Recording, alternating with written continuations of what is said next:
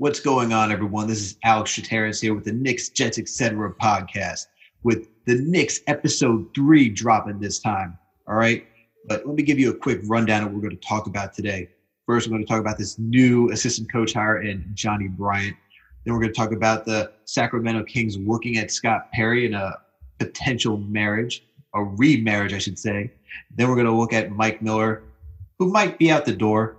And then we're going to discuss a little bit of trade and free agency because you know that's always a hot topic for the Knicks. And of course, we have to discuss a little bit of the NBA lottery, which is for us tomorrow. But when you're going to be hearing this, is going to be on Friday. But for John, what do we got for etc. today? What's up, Alex? For etc. today, we got a lot of the NBA bubble, man. The NCAA March Madness style playoffs has been a hit.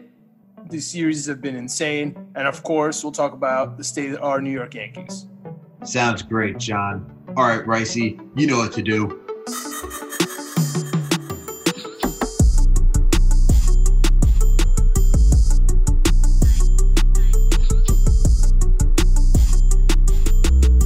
Ricey Kaisen Man.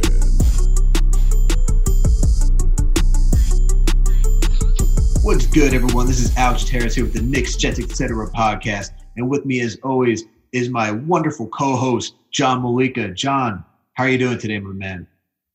I'm good, dude. I'm good. Just we are knee deep into the NBA playoffs. We got the lottery coming.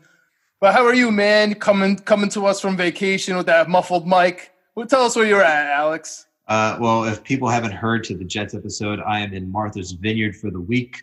Uh, today has been a very beautiful and long day. Uh, got to golf this morning. Haven't golfed in a while. Hit, had my best game yet of my entire life. So feeling pretty good. I should actually try the lotto today. That's how good it was. I had this crazy shot that just like went into like a water hazard, then popped right back out and landed on the green. I don't know how that happened, but it just happened. So nice. Was the weather nice by you?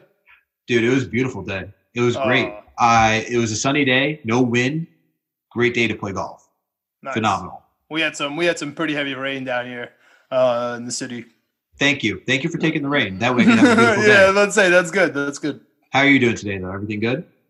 Everything's good, man. Everything's good. We'll get into it on etc. today, but the bubble has just been crazy. But let's just get into some Knicks talk, man. We, we got some we got some crazy Knicks stuff going on in the off season. Absolutely. So, John, as you know, the Knicks hired a new assistant coach in Johnny Bryant. Now, I love this move after doing some reading and hearing the talks, especially from Jazz reporters. They're upset that they're losing another key guy from that team. We already took Walt Perrin for scouting purposes. Now we're taking a developmental assistant coach in Johnny Bryant. And even Donovan Mitchell is upset that he's going.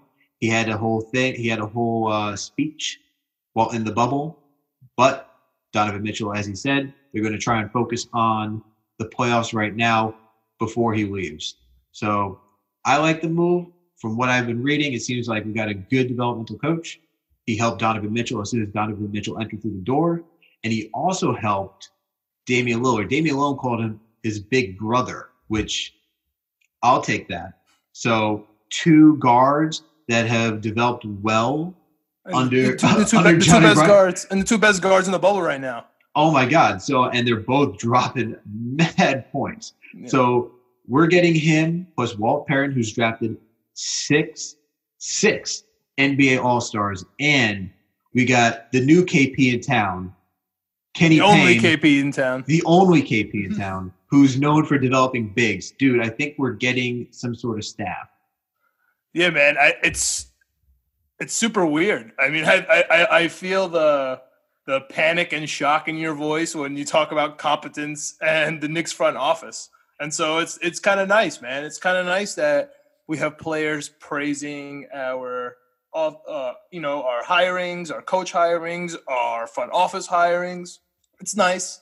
Um, and the only reason we're so excited is because we're just not used to it. Okay, like we're not used to having good player coaches come, good actual coaches come, X's and O's guys, players in the front office who people respect. We're not used to this type of uh, influence pre showing up to at the actual Knicks organization. It's really weird. I am like, as you said, you hear it in my voice, like I'm excited and yet proceeding with caution this entire time. I'm happy because, and it's not like the players, players is one thing. You know, players will always back coaches, coaches will always back players. It's just kind of like an unwritten rule in the NBA, right? And in sports in general. You know, how many times have you heard a coach talk well about a player or a player talk about well about a coach? Like we had it for David Fizdale, right? LeBron, D Wade, all those guys talk so well about David Fizdale. But how many times did you hear reporters go into this? And that's the crazy part. We have guys like Bill Simmons praising our front office. We have John Hollinger, the athletic, praising. We have beat reporters from the Jazz and other cities saying that they're upset when they're losing their guys. We have guys in Kentucky for basketball upset that we're taking Kenny Payne. I mean, like, sure, we could, we could, we could, they could be doing the same thing and talking well because they have, have, yeah, sure, and they have to keep their relationship and show that you know they're going to support whoever's you know in the office at the time.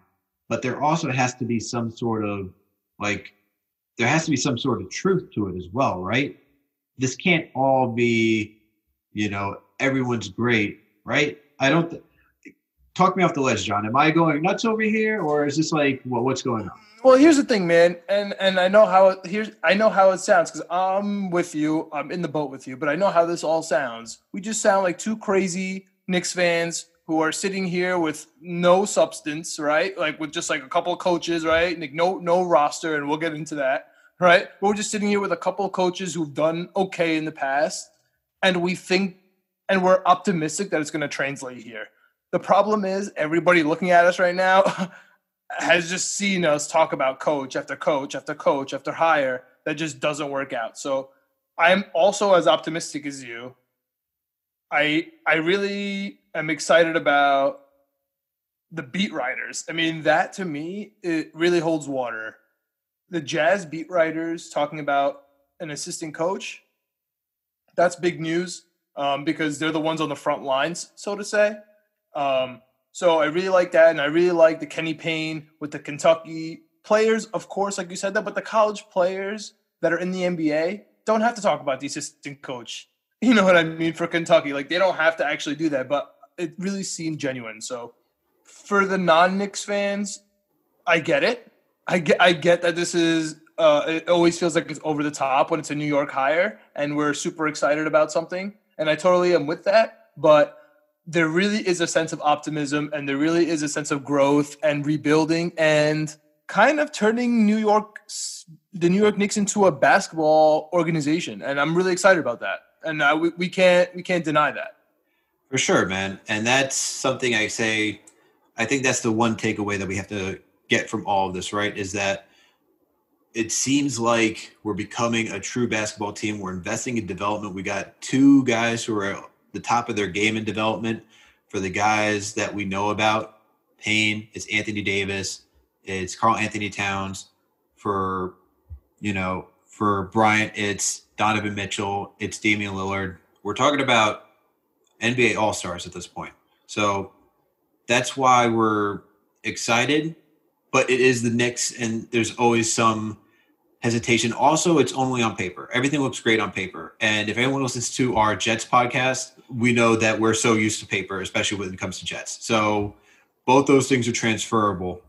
But John, going into another sore topic, you know, we were both talking about this for the past couple of weeks now about Mike Miller potentially being part of this assistant coach staff. It now seems like he's not going to be around. And instead, the full coaching staff seems to be Tom Thibodeau, Kenny Payne, Johnny Bryant. Those are the three confirmed that we know. And Mike Woodson, who's still unsigned, but according to Steve Popper, he's expected to sign soon. Um, um, the Clippers are he's assistant coach to the Clippers right now, and they're no, currently- but no, actually he's not. He's not assistant uh, oh, coach okay. right now. No, yeah, no, know. So he's actually uh, he's technically a free agent, but okay. Um, I think it's just things starting to trying to get worked out. Um, I know I was shocked like you. I found out that he wasn't an assistant coach anymore with the Clippers, and um, so it's Okay, so what do you, what, what, do you- what how do you how do you feel about Mike about Mike Miller kind of being the odd man out here and not uh, really getting so he he got, he got an interview right for the head coaching position. And I think to be an assistant coach too. I think it's for both roles. But okay. um, How do you feel about him kind of being off the off the squad? I mean, I know he coached your beloved Westchester Knicks to the chip, and then He he, did. Came, and then he came and and he kind of put something together uh, with the Knicks. You know, whatever couple of games he had before the season ended. But, I think to answer your question, I think it's a little it's interesting because he's looking for another gig and potentially it's going to be an assistant coach. That's what it's gathered. Um, I think Steve Popper also said this as well that he's potentially going to look for other opportunities. You know, I'm not I'm not thrilled, but I'm not upset either. I'm somewhere in the middle. And the way I look at it as it's that he he did a good job at Westchester, right? Mhm. But if he if he feels that he can get a better job being like the you know the assistant coach, Mhm. be, being like the like under the right under the head coach, which he very very they that may very well be able to get, uh, then go for it. I understand. He feels like he's going to be at the end of the bench, and in all honesty, he will be Yeah, based on the exactly. names that we right. got. Yeah, he's right. So I get that. At the same time, uh, and he got a promotion too. He came from, you know, he came from Westchester. He came up to the Knicks. He was the he became the interim head coach. If I was thrown into that situation and I show that I was competent and got a good team going, or like a low average team to being an average team going, and was on a thirty win pace, you know, season, even though he came in late when the team was four and eighteen. I get it. It stinks because he did so such wonders with the Westchester team, and he did a good job with the main team.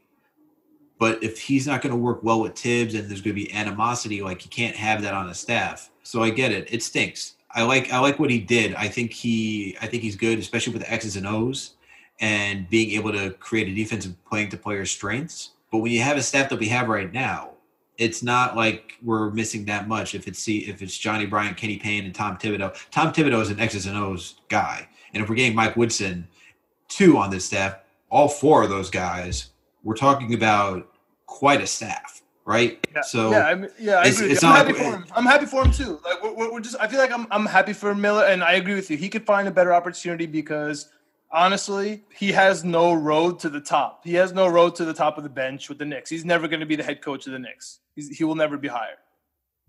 yeah, I don't see it. Like he could have been like a Jeff Van Gundy situation, right? Be, He had it. He had it. It was open. He had it. That It, it was closed. right there. Yeah, no, he like he could have been from assistant to intern, back to assistant, then back to head coach, right? Yeah.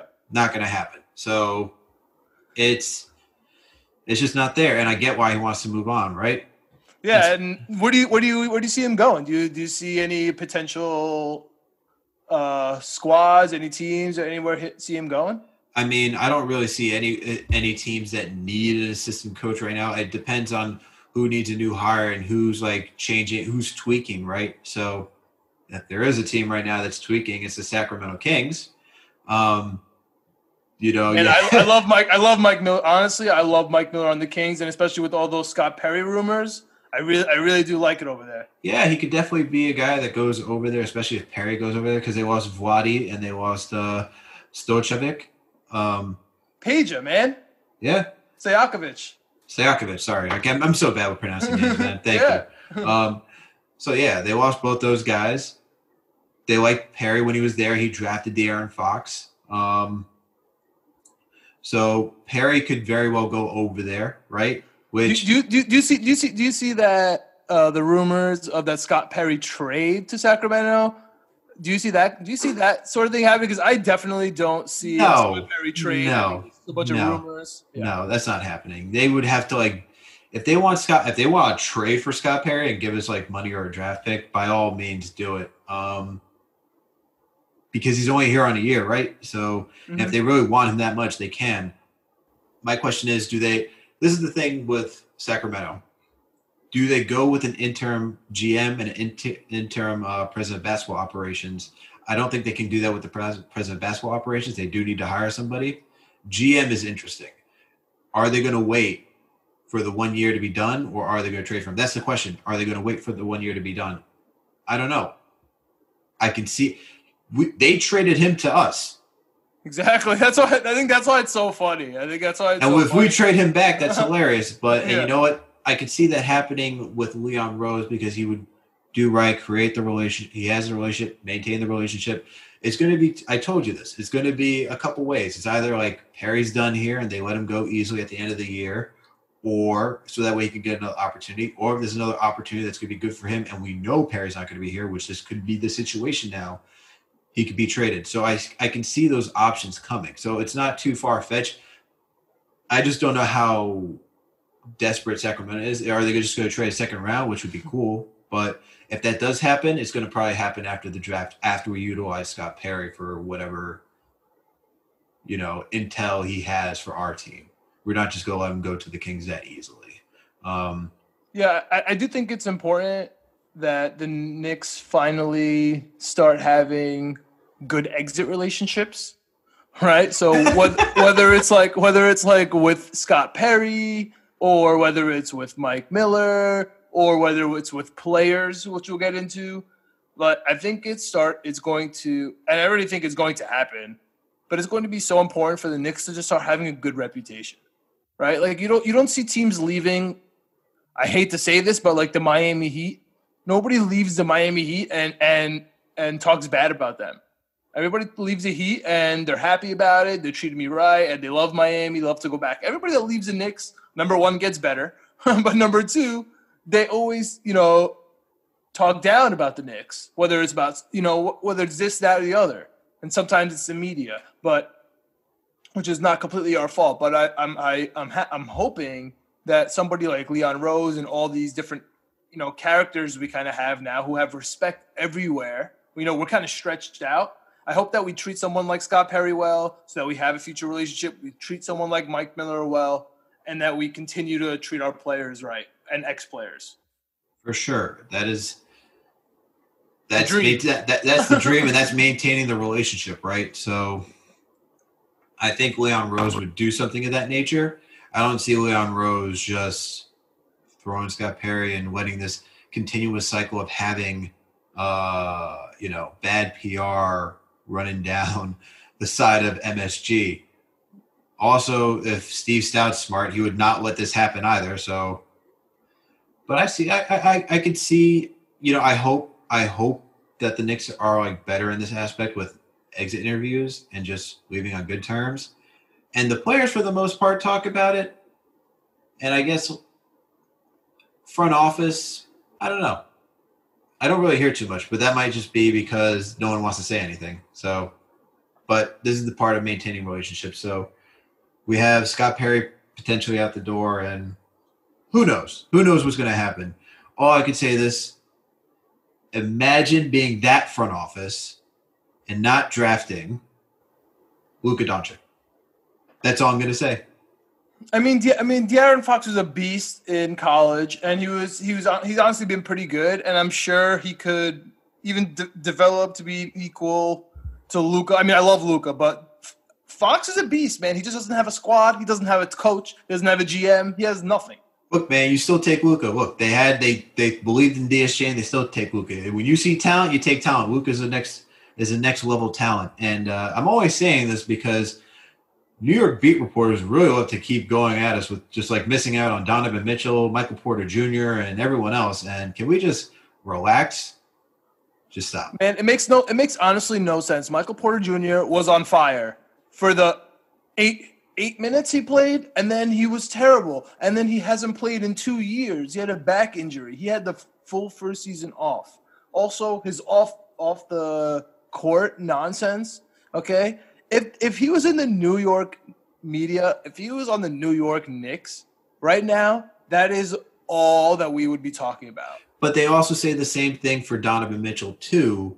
And no, I, I hear what you're saying with him being injured. I totally agree. But it's just like it's just, it's just enough at this point. Like we get it. But guess what? Other teams missed on these guys too, and other teams make stupid mistakes. That's just what. That's was it a just stupid mistake gist. though? Was it a stupid mistake? Not taking Luka. No, no. For us, like for us, we took we took Frank, and we didn't take Mitchell, and he went a couple picks after us. Was that really? I mean, I, I know D, D Mitchell is great, and he's. I really hope he becomes a Knick, but yeah, that's a different topic. But are we really that dumb No, for drafting it's Trent not- over Mitchell? I really it's don't not, think we are. it's not it's not horrendous. People are just looking at him as a project, and the thing is, like, we're not a team known for development. Now we have guys for development. So if we can develop players, like I said with last week about Michael Porter Jr., if we have Kevin Knox as a decent role player, we're not talking about this. Same thing with same thing with Frank Ntilikina. If he's a decent role player, we're not talking about this.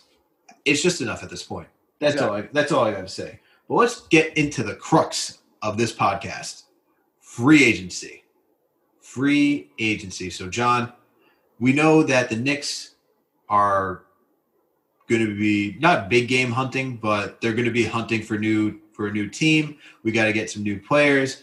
You know, we're going to have somewhere around 50 million in cap space that's available. and a top four pick. and a top four pick. Right now, we're sitting here with the top four pick. Hope to God. Yeah, right. Um, so what what do you feel about the outlook of the team for next year? Would you see any massive changes? Besides, like we know we're getting new players, but do you see any massive? I should say, like, are we going to be like a more competitive team next year? Are we going to be making a push for the playoffs?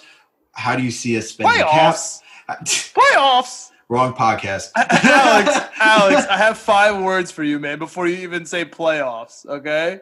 We need a point guard. Okay? That's Yes. all that's all that's all I want. I need a point guard. I can't remember the last time we had a point guard. We need someone to run the floor. Look what happened to LeBron James and the Lakers in game 1 when they had no point guard. They need we need a point guard, man. That's it. Yeah, no, I, I, I agree with that. I agree with that. And I, I'm not going to die. That's where it starts. we're- That's we're where it starts. I, I agree, and that's where we got the lottery. And you know, we're recording this Wednesday night, and hopefully by the next podcast, we're super happy. Um, but for you, going back to what we're talking about, this rebuild, right? What do you expect? Who do you who do you want first of all? What are no, no, definitely. What do you expect? What are you expecting for next offseason? How many are you expecting? What let me ask you actually let me be more clear. What players are you seeing returning next season that we have right now? Of the veterans, of the young guys, who's coming back next year? Man, I mean, it's, it's a bit of a loaded question, and it, it really is going to depend on the lottery, but it's really going to depend on on where Thibs sees this franchise going with the free agencies looming, right? To be honest with you, it really comes down to are we are we really in the running for a real free agent the next two years, or are we going to keep our guys and develop them? So for me, I think that Leon is going to go keep my guys, keep it close to the chest, because if you start buying people, you have it's it's you're you're leaving yourself more vulnerable. So for the first guy, I do think we are going to decline his option, but I will not be surprised. And I know this is going to sound crazy. I will not be surprised if we get Bobby Portis back on a short deal. I was actually thinking the same thing. I Oh, was actually I was actually thinking the same thing. I was thinking that you know I was looking at um I was going through the rundown of like ESPN's uh, article like what the Knicks need to do, how much they have in cap space, and and so forth. And I was looking at Bobby Portis, and we all know he's going to be what 15 to 18 million next year on the books if we kept him in his contract. I agree with you that we because here's the thing, we we know it's going to be a short off season. We know we're going to need to stretch big. He is a stretch big.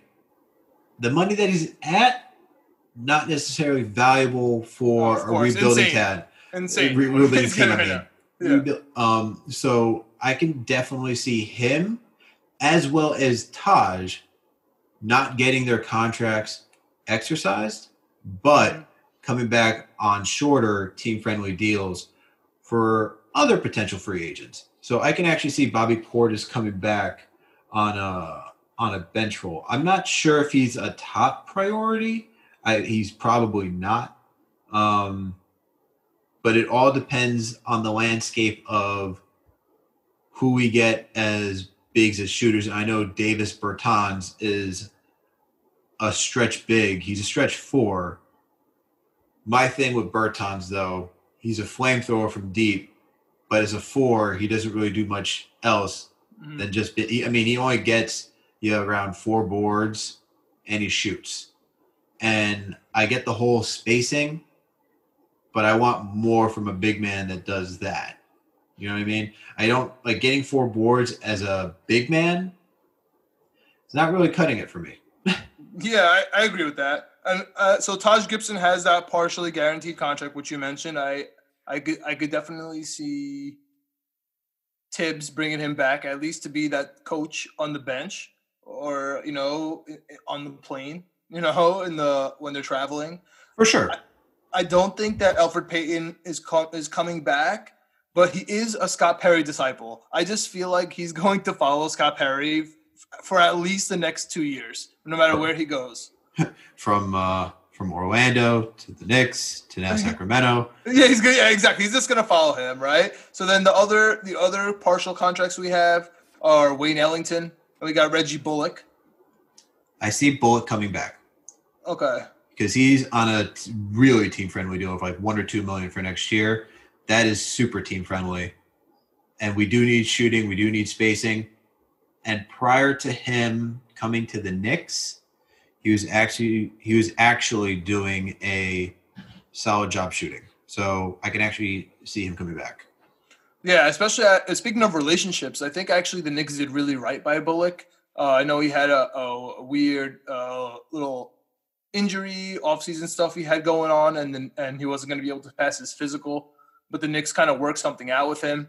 Um, so I think I do think I do think that Bullock will come back. One guy we never talk about, and I really hope that he has some sort of impact on the team, um, is Iggy, right? Ignas he, he I think he played really well in Westchester, and I I hope that we get because I know that there's a, since we're talking free agency, I know that there's going to be a lot of talk about bringing our man Melo back, right on that veteran deal. I don't know if he's going to come back. Like I, re- I would be happy to have Melo back, but and we could. We're obviously going to talk about more about this later in our etc. But he's doing really well with Portland, and that's a really good team. Mm-hmm. Like they just upset the Lakers in Game One. Yes, one game. Not reading too much into it. It happens to the best teams, but they're playing really well. I don't know if he's going to come back, and I don't see Iggy necessarily being impacted by this. He's still on his rookie contract. They're not just going to let him go unless. I just want to get burned. I just want to get burned somewhere. That's what I'm nervous about. I just feel like what always happens, man, is we get these rookies that look decent, they never get burned, and then their rookie contract runs up, and then they go to another team and they do well.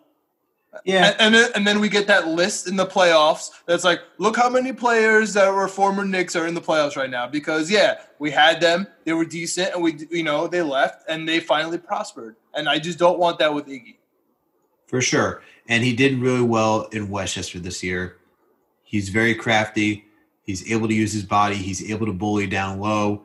He has a nice little herky jerky motion. He was he improved his three point shot while in the G League. Definitely want to see him get burned with the roster next season. And I think he's still going to be part of the development, but I don't see him being impacted on who we get. He's also a second round pick for a reason. He still has to develop. He's he, even though he did well in the G League, doesn't mean he's truly NBA ready. He still needs rep, and I think he'll get his reps next year. Yeah, I guess my point is, I, I, I with the free agency talk and that kind of direction of where I, I don't know where I don't I honestly do not know what they're going to do sitting here right now. But where I want where I want them to go is to sort of take this one year as not a rebuild. I hate that word. I hate that term more than anything. But just to figure out what they have right? Like when you walk into a new firm or a new organization or a new business, like you just you just got to see your books, you got to see what you have, you got to see your players, right? And I just don't want to like, for example, I'll let you get right into it, but a trade for somebody like Zach LaVine, right? I love Zach LaVine. He's fantastic. He's going to be great, but we're going to have to, you know, deplete our roster for Zach LaVine, which is great. But I, I just, we kind of know what we have with the Zach LaVine.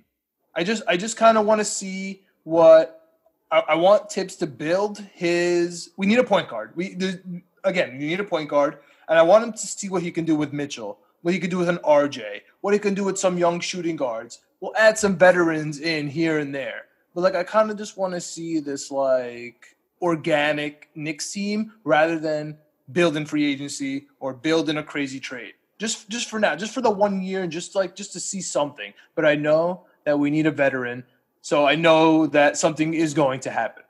Yeah, something is going to happen. I don't know if a trade for Zach LaVine is going to happen.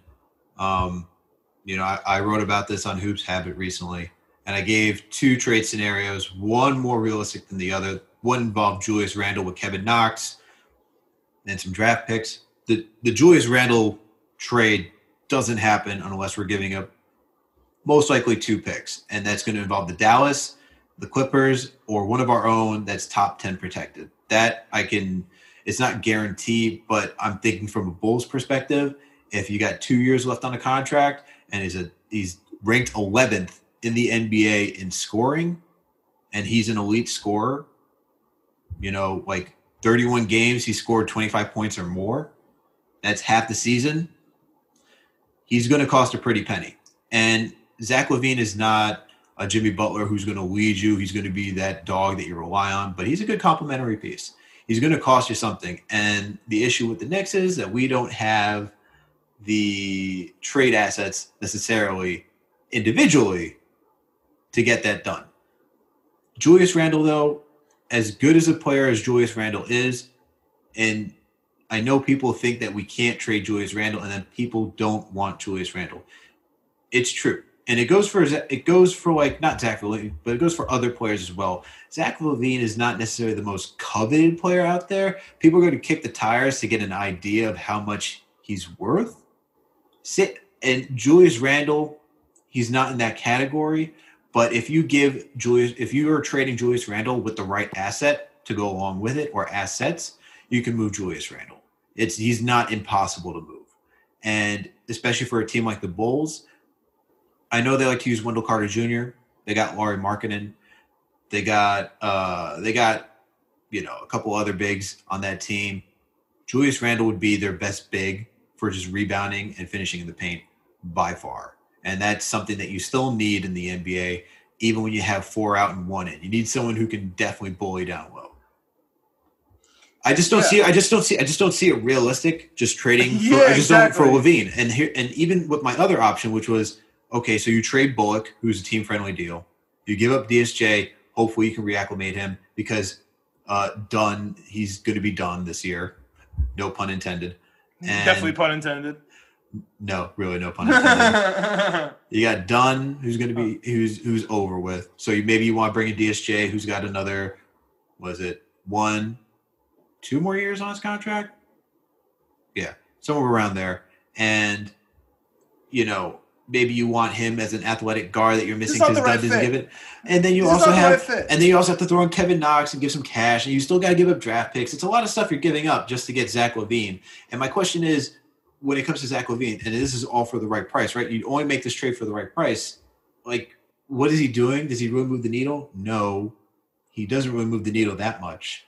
So I just don't see that trade being that realistic. I can see the Bulls hop. If we sent the Bulls two draft picks with the new front office, I see them hopping on that instantaneously. Yeah, I mean definitely. But you know the guy I really want from the Bulls, if we're really talking Bulls trade, is Lauri Markkanen. Absolutely. I think he now he is much more expensive. I wrote about that. I wrote about that trade. That's an expensive trade. Yeah, and, he's on his last, but he's on his last year of a, and he's a restricted deal, and he hasn't really uh, performed. He has shown glimpses. He hasn't performed, and we all know he's leaving. But you see, the thing is, he did show he did show promise his first two years. He is injury prone. His last year, this most recent year, wasn't really that good. But he is the most coveted thing teams want, which is a shooting big. Mm-hmm. And, Including us. He'd be fantastic on the Knicks. Yes, and we had one, and we gave that one up. So we that guy has no knees. We're good. Facts. Um, my thing with Markin is that they would still throw him a good amount of money and a new front office. They could persuade him to stay. So that may be a sign and trade option that we would have to go down that road if we wanted Markkanen. I just don't see him being on the market that easily and for a cheap cost. Because teams, there's no one saying, look, we know he's going to be cheap. He's going to leave during free agency. We don't know what he's going to do. And he's going to be a restricted free agent. So we'd have to, we, there'd have to be a match. Yeah. I mean, it's a, it's a rookie deal, so it's hard to get that match. Um, and he is a restricted free agent. So the Bulls have the right to match. So they do have the leverage there.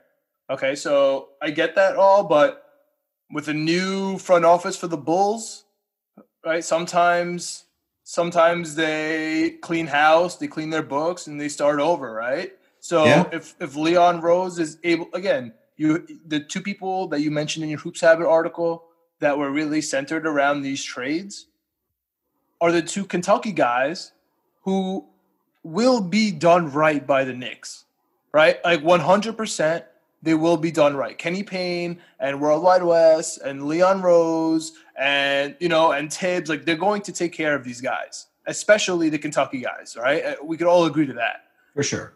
And you know they're CAA guys too, so it's you know they're going to be taken care of. So if they're going to stay on the team and if Knox and Randle are going to really be a part of this squad, great. I just don't see it. so I, I if if they're going to go to Chicago or again, I, I kind of want to jump into our, our, second trade scenario, which is for that Chris Paul oh point guard. That... So you know, what I'm saying I, I, that's fine with me. Like, I'll, uh, I, I know it's kind of punting on you know potential of Kevin Knox. I know it's kind of punting on what Randle brings to the table. I know it's kind of punting on the free our salary cap because we're bringing in max deals for a veteran guy. I get all that, but in that scenario, I think that treating these guys right is almost the number one priority for the front office. And I kind of, I'm, I, I just have a faith and a trust in it, and I, I never had before. I hear you, and and like I agree that you know, I have a trust that we're going to maintain relationships. This isn't going to be some sort of, you know, leave you hanging high and dry and you know, fu essentially. I don't know, man. It's just tough. You see a Bulls trade? I don't. I really don't. I don't see a Bulls. I don't trade. see a bull trade either. You I see an OKC see, trade? That I see. Okay, you see OKC for who? For what kind of assets do you think? Because don't forget, we do have the trade exception, right? So we are going to make a trade at least. Here, so for Chris Paul from OKC, this is why I see it's realistic. OKC is notorious for keeping the books under the tax, under okay. the luxury tax. Yeah. That's the reason why I see this happening. Is it with the Knicks? I see I don't necessarily I'm not guaranteeing it's going to be with the Knicks. I'm just seeing that he's going to be moved. And no one reason, would take that contract except for the Knicks. Well, that's the thing. It's who would need it, right? Some people are rumoring the Bucks, you know, maybe move Bledsoe and bring in Chris Paul. That makes sense. Chris Paul with Giannis is, would be crazy. And, and Middleton. And Middleton. That would be a crazy team. A really good team too. I don't know if the Bucks would make that trade because now you're giving up a young guard and Bledsoe for an old Chris Paul for a win now scenario. That's that's that's a far stretch.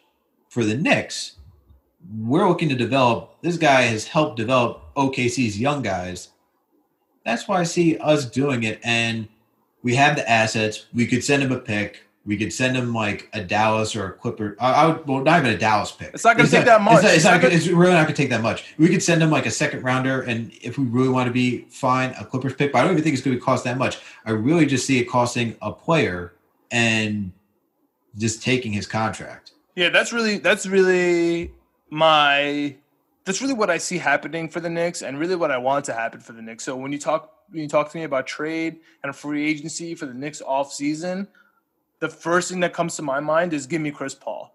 Right? He's going to be cheap because nobody wants him. Nobody wants that forty-one million dollar contract for two years. Okay, I get that, but look at what you're gaining.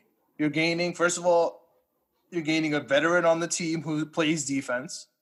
He controls the tempo of the game Look what happens when he's not on the court for OKC and they have a bunch of young guys. It's a Look what happens. Yeah, it's awful when he's not on the court. And look what he does to somebody, to every single center he has ever played with. Oh, he makes them better. Okay, so and then number three, it's going to attract. It's going to detract certain players, I'm sure, that don't love playing with Chris Paul, right? Because he has some sort of reputation. But it's also going to attract some players. Like if Chris Paul comes to the Knicks, there is a 100% chance Melo's coming to the Knicks. Okay.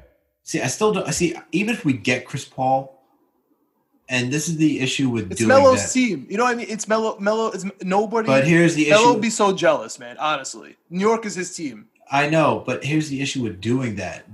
You know, Melo wants to start then if he's going to if Chris Paul is here, and that means we got to compete. Those two are not coming on a team where, where we're not competing. That's not happening. One player, maybe. It depends. It depends. If you give if you give Melo a viable option at starter over him, like a real player, and you're like, "Hey, Melo, we're gonna start this guy over you," and he's actually good, no problem. But if you're gonna start like, honest to God, like Mo Harkless, or you're gonna start like well, Reggie not- Bullock, you know, well, I'm just saying like somebody like that, you can't, you can't, like, you can't have Melo be benched to those guys. But if you get if you get in real guys and you're like, "Yo, Melo, I want you to be the number one sixth man off the bench," I'm sure he'll eat up that role, but I can't even think of a person that the Knicks would get as a starting four, uh, three or four that would play over Melo at this point. Maybe Yeah. Maybe the Morris twins. I, I those those are those are two free agents that I love. I love the Morris twins. I would love if they come back to the squad. Yeah, I mean, if Mel understood that he's coming back and the expectation is that we're developing and we're, you know, most likely not playing the playoffs, which is this is what makes no sense to me Mhm. at this point. And I I would love to have Melo back on the team. You know, this is a Melo stand podcast. He is winning right now. That is a hard situation. You're leaving arguably one of the best one of the best backcourts in the NBA with CJ and Dame. They are one of the best. No, I I'm agree. saying- I agree. No, saying- so it's just a one and done. I just feel like it's Yeah. a one and done for him. And I then just on- feel like and he's gonna top go of that- for it all, and then that's it. For you know, like a one run to the chip with them, especially in the bubble. Dame is playing out of his mind. That that would be wild. The only way I see that him leaving is if they win a chip this year, which is like that is a quite an obstacle. But I don't yeah, I don't I don't see him leaving after one stint, especially if you're doing this well. He loves to win, man. He wants to win. This is Yeah. that's a tough situation to leave. yeah. It looks like he's having fun. He's playing defense. He's doing everything that you know people were just getting on Melo for when he was in New York. He's doing it now. It's great to tough. see, and he, yeah, he, he, I mean, he hit, he hit the, sh- he hit that shot. He missed a shot, right? That big three, um, and nobody said a word about it. If it was in New York, it would have been the biggest deal. Oh And then, and then, and then he hit the three in the same exact spot the next game, and it was a, mo- you know, it was a beautiful moment. Everyone freaked out. Like, I, I could see how that's attractive, right? But I also, I just feel that Melo misses being the king. And I know that he embraces his role, but like when he's in New York, it's just different, man. And even when he showed up, you know, uh, when as you know, as a Blazer, he just it's just different. And I think that especially if his boy Chris Paul shows up, there's just no chance he's not coming. And especially with the new Knicks, man, you don't think Melo's trying to walk in there with Leon Rose and Thibs. Thibs is his boy. He almost went to Chicago for him. You know what I mean? I just feel that if the Knicks have a point guard there, Melo's coming. Yeah. I I get what you're saying. I just can't see it, man. I really can't see it. He already has a point guard. He has the best point guard right now he's ever played with. Yeah, we'll see. I mean, I agree That's with you. hard, on, man. On, on That's paper, hard. on paper, on paper, it makes absolutely zero percent sense to leave the Portland Trailblazers and to join the New York Knicks. I, I could not agree with you more. But it's, there's just more levels to it than that. I, it, it's it's more important for him to join the Knicks on the come up than to just sit in Portland and like you know and get a first round, second round knockout. In my in my opinion. No, I like look, I get you. We got confetti for beating the Miami Heat in one game, man. We had But confetti. that's but that's the Knicks for not winning a playoffs in how many years at that point? I'm just saying, like, I'm just saying, like, that was like the we had such a good moment. Like, I just feel that he he needs to be a part of it, and any success in New York without if Melo's in the league and he's not there, I think that would burn his soul. I, re- I honestly, truly do. But again, he's he, he's not going to be super important to the plus minus of the team. But I do think that Chris Paul would be, and I really do hope. I, I know that's I know that's a weird take, right? I know that this Chris Paul take is, is really weird with the 45 million, but who's who's coming to the Knicks, man? Who are the Knicks signing with their with their cap space? Well, I can actually name a few people who we Yeah, tell me. So like here, there's some options that we can go through like you know with cap space. I mentioned Davis Bertans. That's definitely one eight free agent that they want to go to. Joe Harris is probably another one who's on the Brooklyn Nets, although uh, I think it was uh, Joseph Tsai who said that they were looking to really, or whoever. He's the number one priority. He, dude, I would love to get Joe Harris on this team because um, he's just a light shot, lights out shooter, and he's showing that right now, even in the bubble. Um, you know, Danilo Gallinari bringing the rooster back home. That's another option that we can get. Guys who can, another dude that can shoot. Um, those are some guys that I, I know that we have like none of those none of those move the meter for me, but Chris it's Paul not, does. It's not moving the needle. It's not going to move the needle. You know, we could throw Marcus Morris in there too, right? That's another dude who's. I love the Morris twins, man. I love the Morris twins. I could see them low key coming to the Knicks. Yeah, those those are like some guys. We also have uh, Jerami Grant, who's on the Nuggets. He's really good. You know, not good in the sense like he's putting you over the needle as well. He's just a good player. Like he's very active, very mobile. He can shoot you know, very energetic. He's got bunnies, a guy who can play at power forward. Uh, Harrell is going to be a free agent. That's another dude that we can try to go after. People mention Detroit's Christian Wood. Not really thrilled about Christian Wood, in all honesty. He didn't really show that much. And, you know, I know Detroit's most likely going to pay him, but there's just a small sample size, and he's going to demand some sort of money if we want to get him. And that's just not, and I don't think that's financially prudent. Um, but you're burying the lead, Alex. You're burying the lead on the on the number one guy that everybody is linking to the Knicks right now in the free agency. Anthony Davis. No, Mr. Fred VanVleet. Oh, I was about to say because Anthony. I mean, he he is going to be free. He's going to opt out. and He's going to be a free agent. Basically, you think he's going to opt out? Anthony Davis.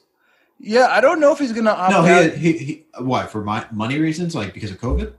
Yeah, because I don't know what the salary caps. I don't know what they're gonna do for this one year. So I think he might just take the another year in LA and then just figure it out after that. But I don't know because his his value is not gonna go down. He's gonna he's, he's gonna get a max contract. So I think that he's just gonna keep this for now and then open it up next year when the world is fine. There's a real off season, like you said. It's gonna be shortened. Things are gonna be weird.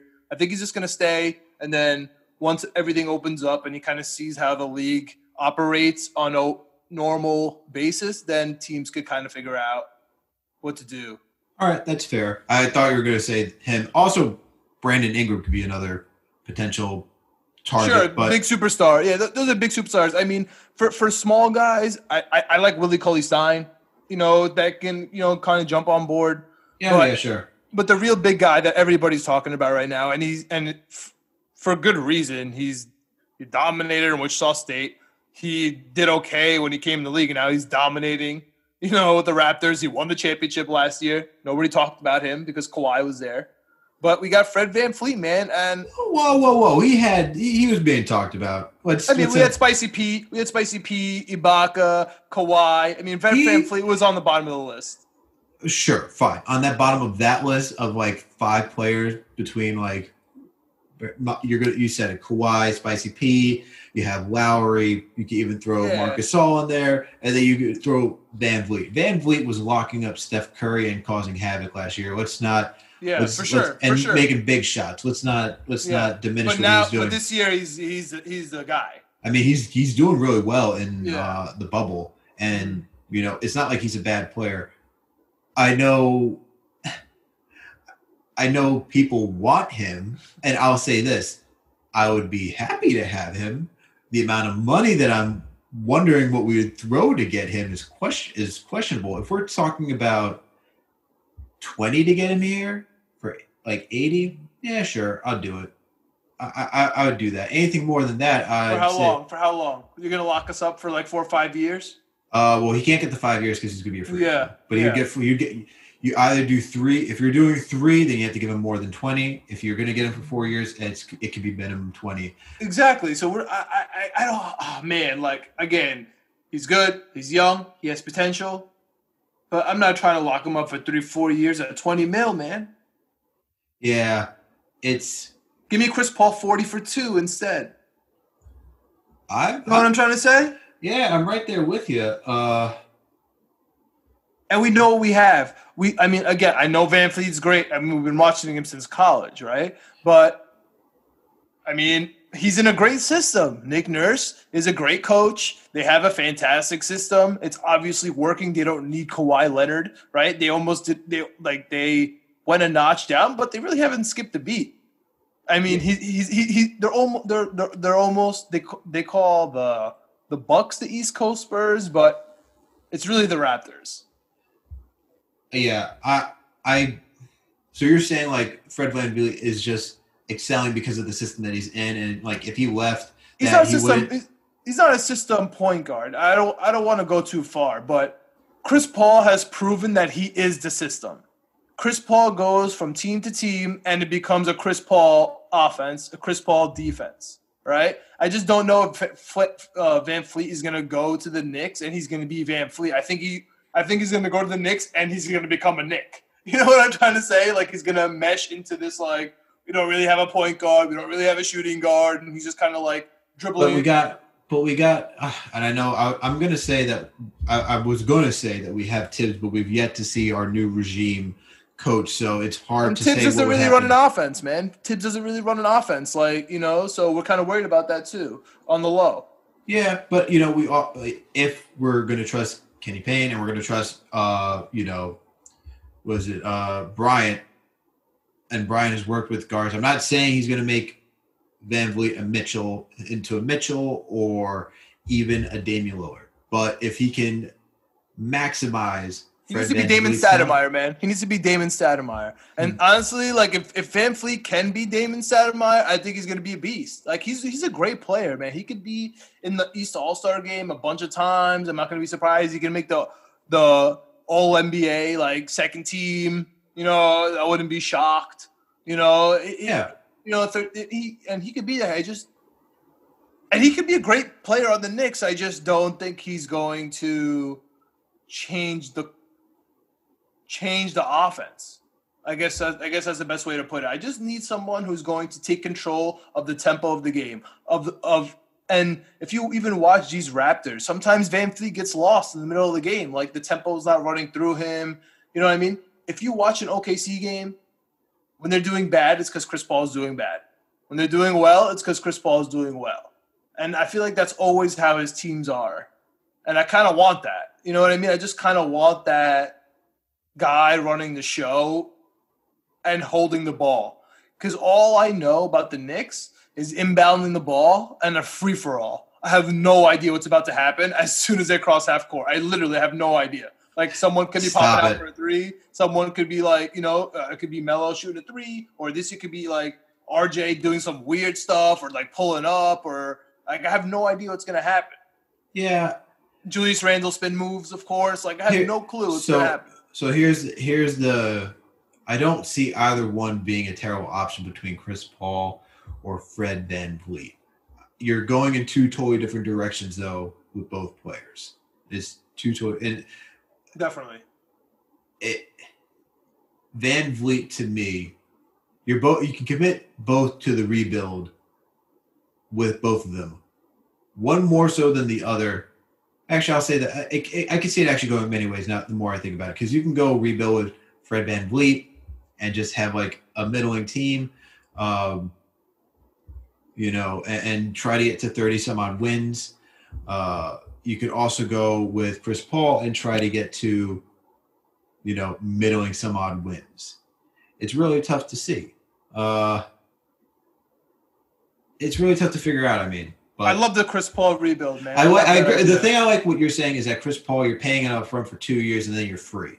With VanVleet, we have to stick with him for four years, and if he's not doing well for one and two years, it's going to be really hard to move and if we're drafting a point guard, if we have that opportunity, you know, I'm not worried about Fred VanVleet playing the shooting guard because he's done that with Lowry. It's we're not sure yet, but we'll figure it out. We'll see if Fred VanVleet, we'll see if FVV is in the in the cards. based on how this draft goes. You know, and I think I think Lowry's super underrated into what he does for Van VanVleet. I think you're totally right. Lowry gets no love right now, and I think he's huge for him. And I don't think we have a Lowry. You know yeah. what I mean? And we don't and, and we don't have Nick Nurse. I know I know we have Thibs, but like again, Nick Nurse proved that he could run an offense. He could he could create an offense and figure it out, and with a superstar without one. Thibs hasn't done that, man. And so I I I, I just I don't trust I don't trust my eyes when it comes to VanVleet. Okay, because like I see that he does well. He's been doing well Wichita. They couldn't have done it without him. They they couldn't have done without him in, in Toronto. But I just don't tr- I don't trust what I see. I don't think it translates to the Knicks. I hear you. I hear you, and, and this is where like I I lean more Chris Paul too because you, as you said, it two years, you're done with the contract, you free yourself up with roster. He'll develop. If we get a point guard, it's over and done with. The point guard is ready to go, and that's fine. And I see that. And you can still develop your team. You're probably a 30 win team. You can work to get become a 40 win team. You know Chris Paul's going to push him. Concern with Chris Paul is his age, health, all those things. Other nice factor that you get with Chris Paul is that he is the president of the basketball uh, Players Association, the NBPA. Uh, and so it would create a new relationship, especially if he's treated well by the Knicks organization. His word would carry throughout the league. So you, there's also those benefit benefits as well. With going with Fred VanVleet, though, here's the thing. You can still get the development. You know you're getting a competent guard to play. The question is the team around him we know we're not going to have the team around him fully next year. If you believe in the team that they're going to develop these players and that RJ is going to be a true contributor, that Mitchell's that uh not Mitchell uh yeah Mitchell Robinson's going to be a true uh, contributor, um, that Frank could be a decent contributor and Knox could be a decent contributor, and then you surround them with good veterans, whether it could be uh you know a, a Marcus Morris or a Jerami Grant or someone else, someone that can they, these guys can continue to get better. You're not losing out either.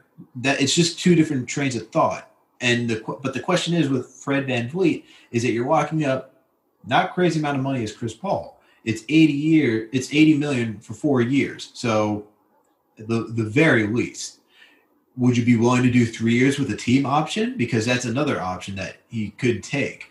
We just have to give him more money up front.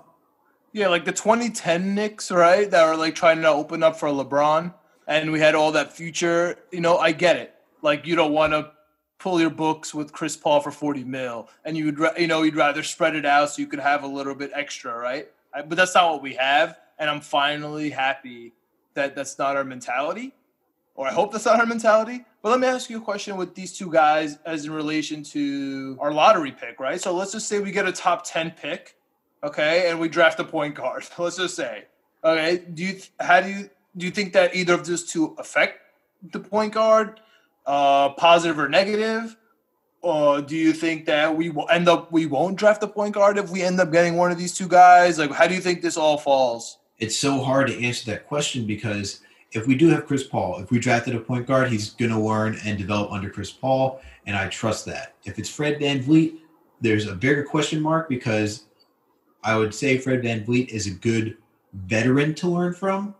The question then is on our training staff to also develop, right? And you know, we're hearing all these good words. These are all these are all word of mouth that we're hearing. This is all like unguaranteed stuff that you know, it's worked for other organizations who have been successful. So if we got, you know, a LaMelo Ball, if we got a Killian Hayes, if we got a Kira Lewis, we got a Cole Anthony, if we got Tyrese Halliburton. cheese. You're making me cheese over here. Like we like they could all, you know, theoretically be good with VanVleet and they could all be average with VanVleet.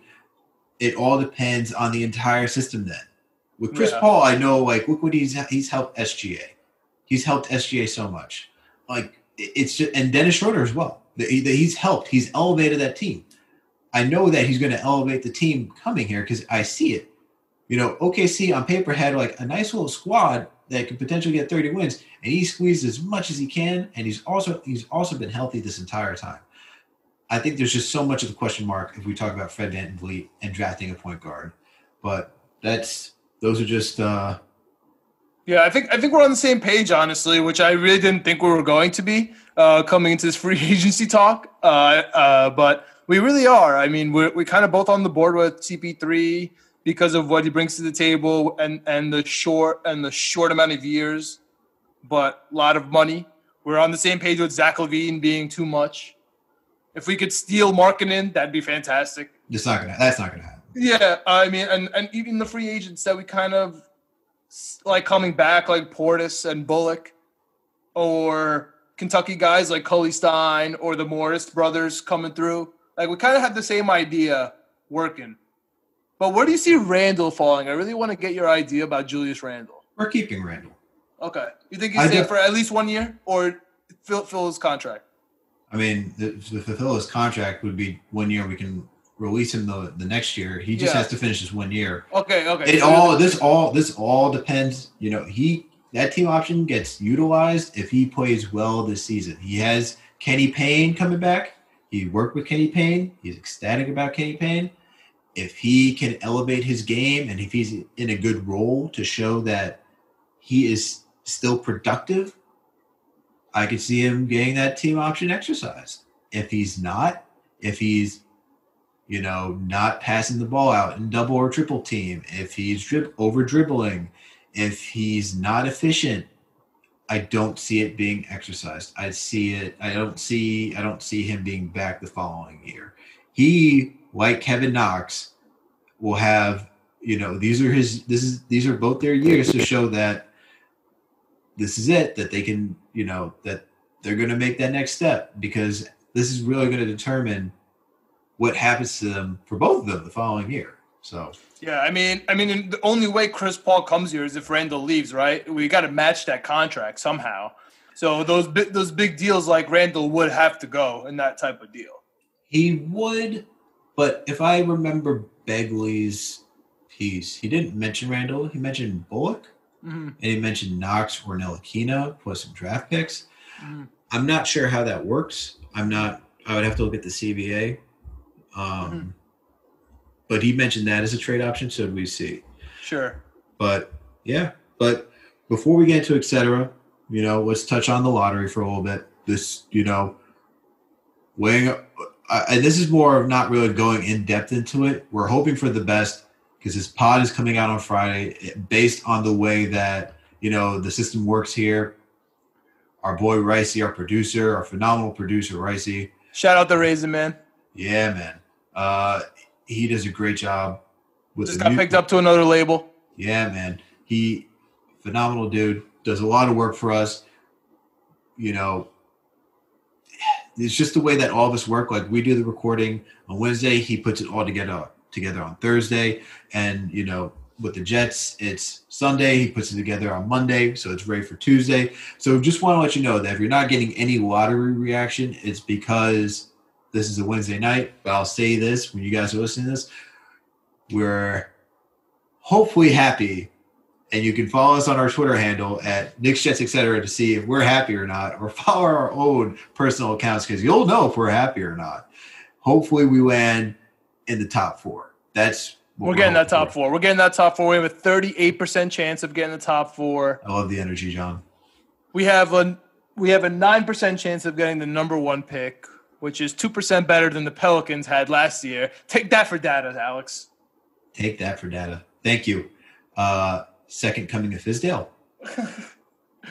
yeah, man. I, I, I, to be honest with you, I don't even want the Knicks to have the first round, the first pick of the draft because we're totally gonna mess oh, that up. Oh you know, I always like I always talk about this too. I'm like, let's just get the second. Yeah, yeah. Like I just don't want the number one pick because we will hundred percent mess that up. And you know what the thing is? Here's the other thing, and then this, and then this is the end of end of our Knicks portion. We'll t- have the number one. We'll choose a player who's touted to be taken, who should be taking number one overall. And then if he doesn't work out and there's another superstar, the Knicks didn't do their due diligence for the guy who got drafted in the 70th. It's like, all right. It's not that. I don't. I don't even care about the media. I just don't trust us. But again, I'm just jaded, man. I'm jaded. I never had a front office. Okay, I don't know what it's like to have a to have good basketball operations. So when Yeah, I when, when I see it, I'll believe it. for sure. But for that, John, that ends our Knicks portion. So let's quickly get into our etc. And what do we got for today, bud? For etc. Man, we have the greatest thing that has come upon us from this horrible pandemic, Which and is, that is the NCAA NBA bubble playoffs. It's phenomenal. It has you know been I love amazing, it. man. You know I love it. I was more hyped than anything to see the Trailblazers take game one from the Lakers. Melo making some big plays. Dame just having a game. You love to see it. LeBron sw- asking to switch off of Melo. What is is it? What is this? Two thousand three. Yeah, man. So right now, by the time you're hearing this, they'll have played game two with Rondo back. So what do you think that playoff Rondo has already done to the Portland Trailblazers, Alex? Let's give us a little future preview going on. Nothing. You don't think Rondo's going to make a difference? LeBron's the point guard. Oh man, blasphemy! There is blasphemy in the etc. portion of this podcast, and you don't Oh. believe in playoff Rondo, and I believe going to show I believe in playoff Rondo. I don't believe in playoff Rondo existing with LeBron James oh, because happening. oh, okay. If It's that be hap- one-one. Uh, I'll agree that it could. It's definitely. It's. I'll, I'll agree that it's most likely could be one-one. I don't see it being Rondo making that big of an impact, helping him. Old takes exposed right now. This is old takes exposed. Ricey, save this one and cut this out. You're listening to me right now because I will let I will gladly have this played at the end of the next episode. no problem. Done. No Save problem. it. Pin it. No problem. I have a I have a quick I have a quick comment to make. Right, we have uh as we're recording this right now, it is the Yankees versus Tampa on the cold start. It's the bottom of the ninth, man on first and second with two outs. We're down two. Andujar just struck out. All right, so th- there are some things happening on the in the background, but before we get into that, are the Milwaukee Bucks frauds? Tell us right now, Alex. Uh, do we all remember last year when the Orlando Magic took game one from the Toronto Raptors? Because it's the same thing happening now. I don't believe the Bucks are going to be knocked out in round one. I am concerned about the Bucks because they're not looking like regular season Bucks. And this is what I keep I talk about this all the time with anyone I play basketball with or anyone I want to talk hoops with the issue with the Bucks is, is that there is a clear system. Not surprising because Budenholzer from the Hawks, and the Hawks had a clear system, and it got exposed in the playoffs. The way that the Bucks work is either Giannis is driving and then they're kicking out for three, or three and then Giannis can drive. Mhm. Giannis, as talented and gifted as he is, and as much as I hate the slander from James Harden, he is right in the sense where Giannis can't shoot. Giannis is very athletic, talented, and getting to the rack. His ability not to shoot that fluently really changes the game for the Bucks, and it's tough. It's tough. It's tough. To, it's easy to expose because it's like, can we contain Giannis for a little bit where he's not doing that much? Yes, then we can stop this whole thing. Are they not shooting tonight? Okay, now we can really focus on Giannis. It's just tough. He got he got exposed last year by the Raptors, and that's just how that team works. So I don't necessarily think they're frauds. I think there's just a very low ceiling on the team. Okay. Okay, so but you you, you think they're easily going to get through the series? I think they're gonna get through the series. Okay. I, I think they're going to the second round. In five, Uh, or you think it's going to go deep? I think five. It should be five. Because one thing I've noticed in the bubble, uh, besides the no defense, is the fatigue. Shots are getting short. You, you'll start noticing the end of the game. Uh, the legs start getting, the jumps start getting shorter. everything's hitting the front of the rim, and you're kind of noticing this slow tempo at the end of the game. And I think that the no defense has a big part to do with that. I think that the number one guy to look at is Embiid. I think Embiid he he he does amazing in the beginning. Every first quarter, he's a monster. Every first, you know, but then that's it. As the game goes on, he gets tired, slows down, and he can't finish it up. And I think that that's why teams like the Heat and teams like the Yaz, right? I, I think I think that they are the pu- the pulling up numbers because they can run. Yeah, I mean, you know who's ready to play? Portland Trailblazers. They don't look tired. They they legit fought for that AC man. See, I think it's gonna come and bite them. I think Who? they're gonna get tired. I The think they're gonna get yeah, I think they got tired uh in the and during the last two games, right? The last game and then the play game, They did. right? And then they, they were good for the they were good for game one. They were up for game one, okay, and they took it to the Lakers. I just I think I see Rondo coming back, and then I see fatigue hitting the Blazers. I really do see. I I, I do hope I'm wrong. I'm gonna I'm gonna say Me that right too. now. Me too. I, I- hope you're wrong too, man. I hope I hope I'm so wrong. I I'll be the number one guy on the anti Lakers Blazers club. Like I, like no problem. We, we we are with them, right? We do not want to see the Lakers succeed. We don't want to see LeBron succeed. Like you know, like that's no problem for us. But and we love Melo, like you know. So this this fits perfect for our you know narrative. for sure. But I just see Rondo, AD, LeBron taking it to the and Vogel honestly putting a nice plan for them. Okay, I see KCP waking up a little bit, uh, and Dwight Howard kind of doing something. But let me ask you about the Nuggets, man. What's going on with the Nuggets? Joker has been amazing, right? Yeah. Murray put on a show game one, but game two they got rocked by the Jazz. Dude, the, the Nuggets the Nuggets are a team that have Without to Mike grind it out. Conley too. They have to grind it out. They're a team that just has to grind it out. They're not, you know, everyone keeps talking about their maturity in this, and I don't know if it's necessarily maturity at this point. You know, they're good, really good regular season team. At this point, it's, I guess it is part maturity. At the same time, it's, it's also part talent. Like they got Jamal Murray, they got Joker, they got the guys to score. I don't know, man. It's just, I don't even know if it's maturity. It's just like there's just some teams that just can't do it like when it when the lights are on them and they can kind of do it. They just got to grind it out. It's really just a focus. Has has your mind changed? Let me let's end on this. Has your mind changed about any team in the bubble just from the just from the one or two playoff games so far? No, not really. Uh, I Okay. need I need game threes and fours to really get like good ideas of like where we're going with this, especially game four. Then I can Okay. then I can really see how frisky a team is. Like if they're if it's two two, then it's like okay, okay, I can kind of get an idea. I can see that. But let me tell you what's been weird, man. I don't see that tightness.